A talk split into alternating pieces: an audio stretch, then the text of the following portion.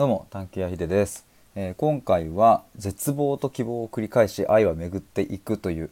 えーなんともちょっと壮大なタイトルなんですけれどもそんなことについて話していきたいと思います、えーこれは昨日を、えー、と僕がやっている、えー、とスタンド FM のメンバーシップのですねその収録のテーマを考えている時に、えこの言葉とかがこう自分の中からこう出てきてでそれを僕のですねあのサイトの方の記事にも残したので、まあ、今日はそれを紹介しながら、まあ、ちょこっと話したいなというふうに思います。で一応最初に1点だけなんですけれども、えー、と今週の土曜日7月30日の土曜日の、えー朝10時半から昼の13時までで、えーワークショップを、えー開催します。でそれが、えー、と麻布十番駅から徒歩8分ぐらいのとこにある暮らし場という場所で、えーそこではあのそこはカフェが併設されていて、えーイベントスペースもまあ一緒にくっついてるみたいな感じなんですけれど、まあ、以前もそこで、えー、と価値観カードというものを使って、えーワークショップを僕がやったんですが、えそれがなかなか好評だったのでまた今回も、えー、とさらに開催するということになりました。え詳しい詳細とかどんな内容なのかとかその辺はですね概要欄にリンクを貼っておきますのでぜひ覗いてみてください。えーということで本題なんですけれども、えーとまあ、絶望と希望を繰り返し愛を巡っていくっていうもうなんだろうな僕この言葉だけをパッと聞いたらすげえなんかうさんくさいというかなんかすごい壮大すぎちゃって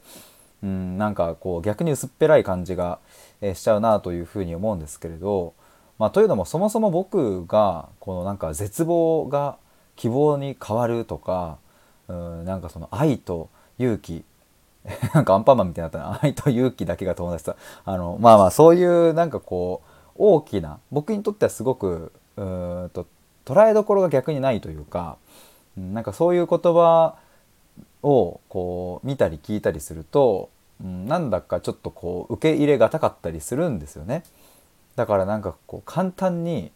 うん、いや絶望していてもそれをこうなんか味わっていればいつかはなんかこう希望になってそれがこう幸せになるんだみたいなことはやっぱり言えないし、うん、それを逆に僕は目にするとなんか、うん、いや本当かとかって疑っちゃう自分もまあいる。んですけれど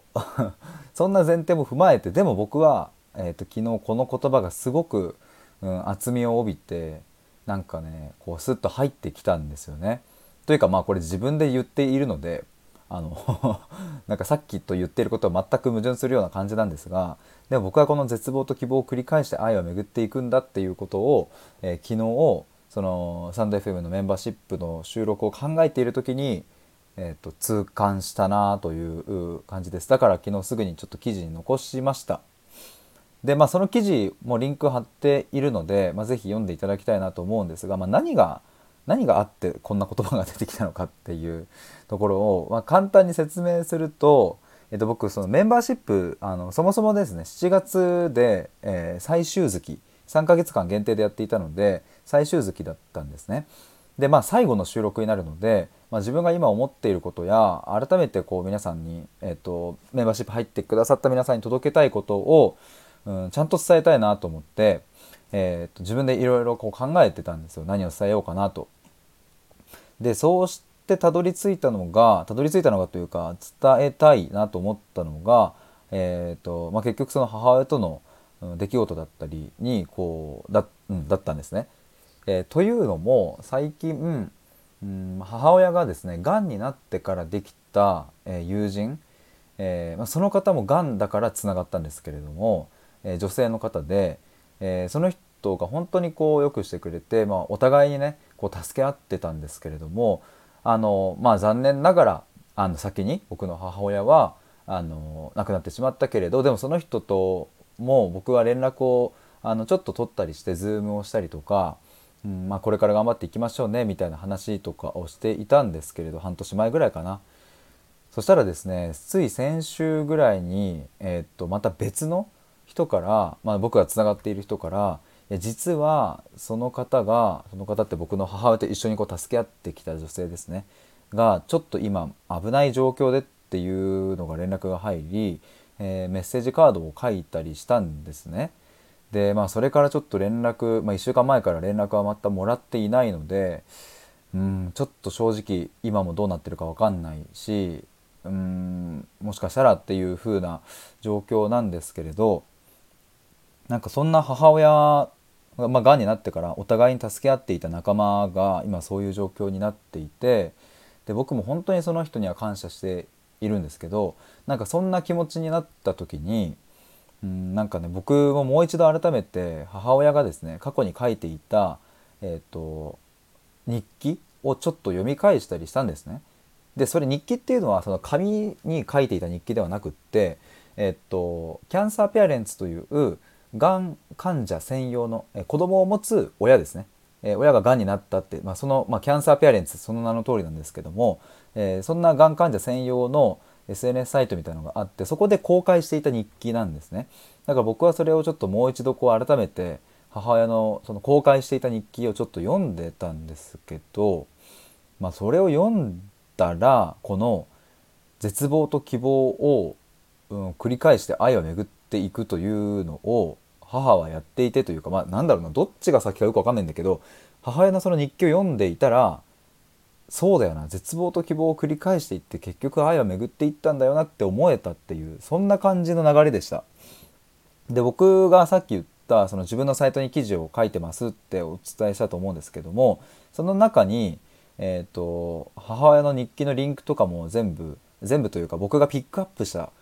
これはうんなんか是非皆さんに共有したいなと思った日記をピックアップしているのでえー、そこ飛んでもらうと実際に母が生前書いていた日記を見れるので、まあ、もしお時間あれば読んでいただきたいなと思うんですが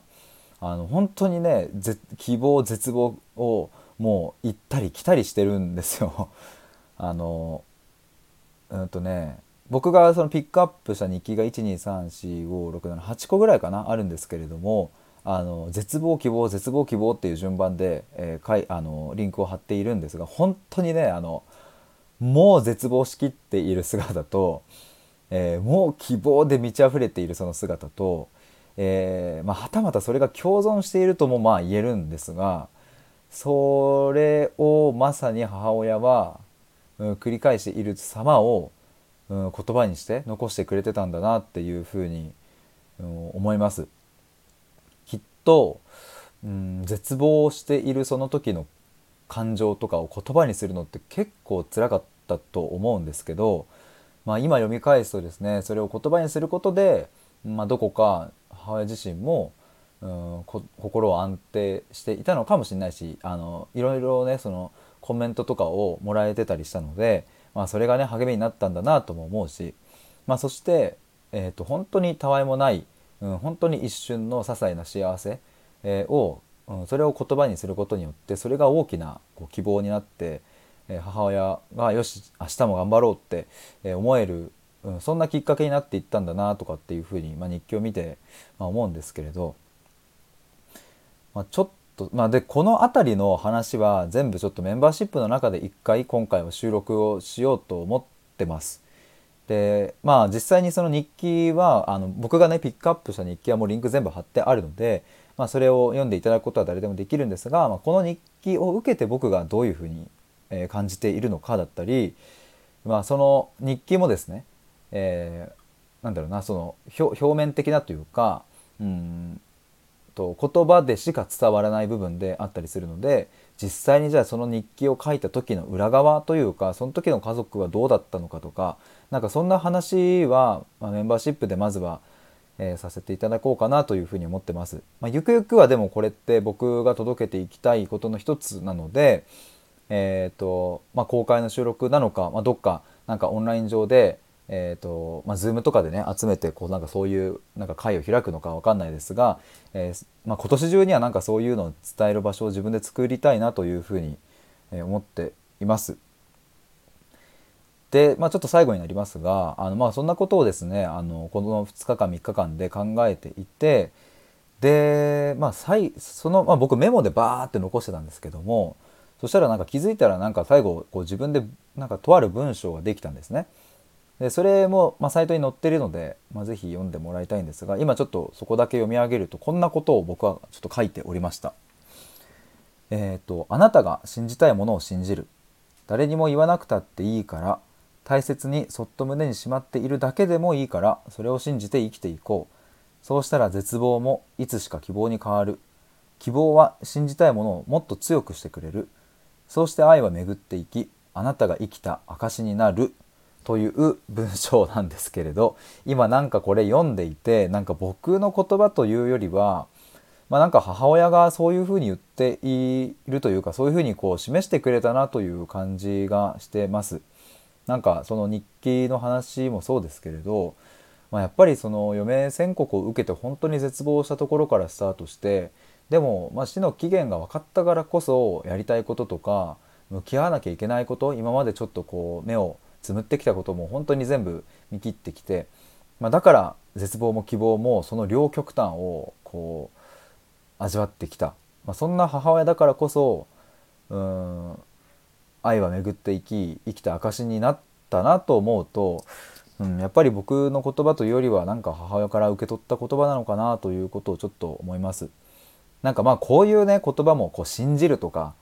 えー、希望とか絶望とか愛とか生きた証とかなんだか、うん、なんかそういう言葉ってね僕はうん誰でも言えてしまうなみたいな感じがまああったりするんですけれどでも今回僕はこの、まあ、母親の日記を通してえこの言葉が出てきて僕にとってはとってもこの言葉が熱い熱いというのはあれですね。こう薄い薄っぺらい分厚いの意味での熱いですね。熱い言葉になってなんか僕の中に入ってきたので、うん、なんかこれをですねなんか僕はいろいろこう、まあ、過去の経験エピソードだったりそういうものを話しながらいろんな人に届けていきたいなということを思います。えー、ということで今回は絶望と希望を繰り返しえ愛は巡っていくというテーマでお話しいたしました。あ、そうだ、そういえばあの今日の、えー、すみません話は変わりますが、夜の21時30分から、えっ、ー、と、KT さんと、えー、私さんと、えーと、コラボライブをします。テーマはですね、コミュニティについてです。まあ、オンライン、オフライン関わらず、まあ、今コミュニティとかってとっても大切だなというところで、えー、そんなところの踏み込んだ話をしたいと思っております。ということで以上です。ありがとうございました。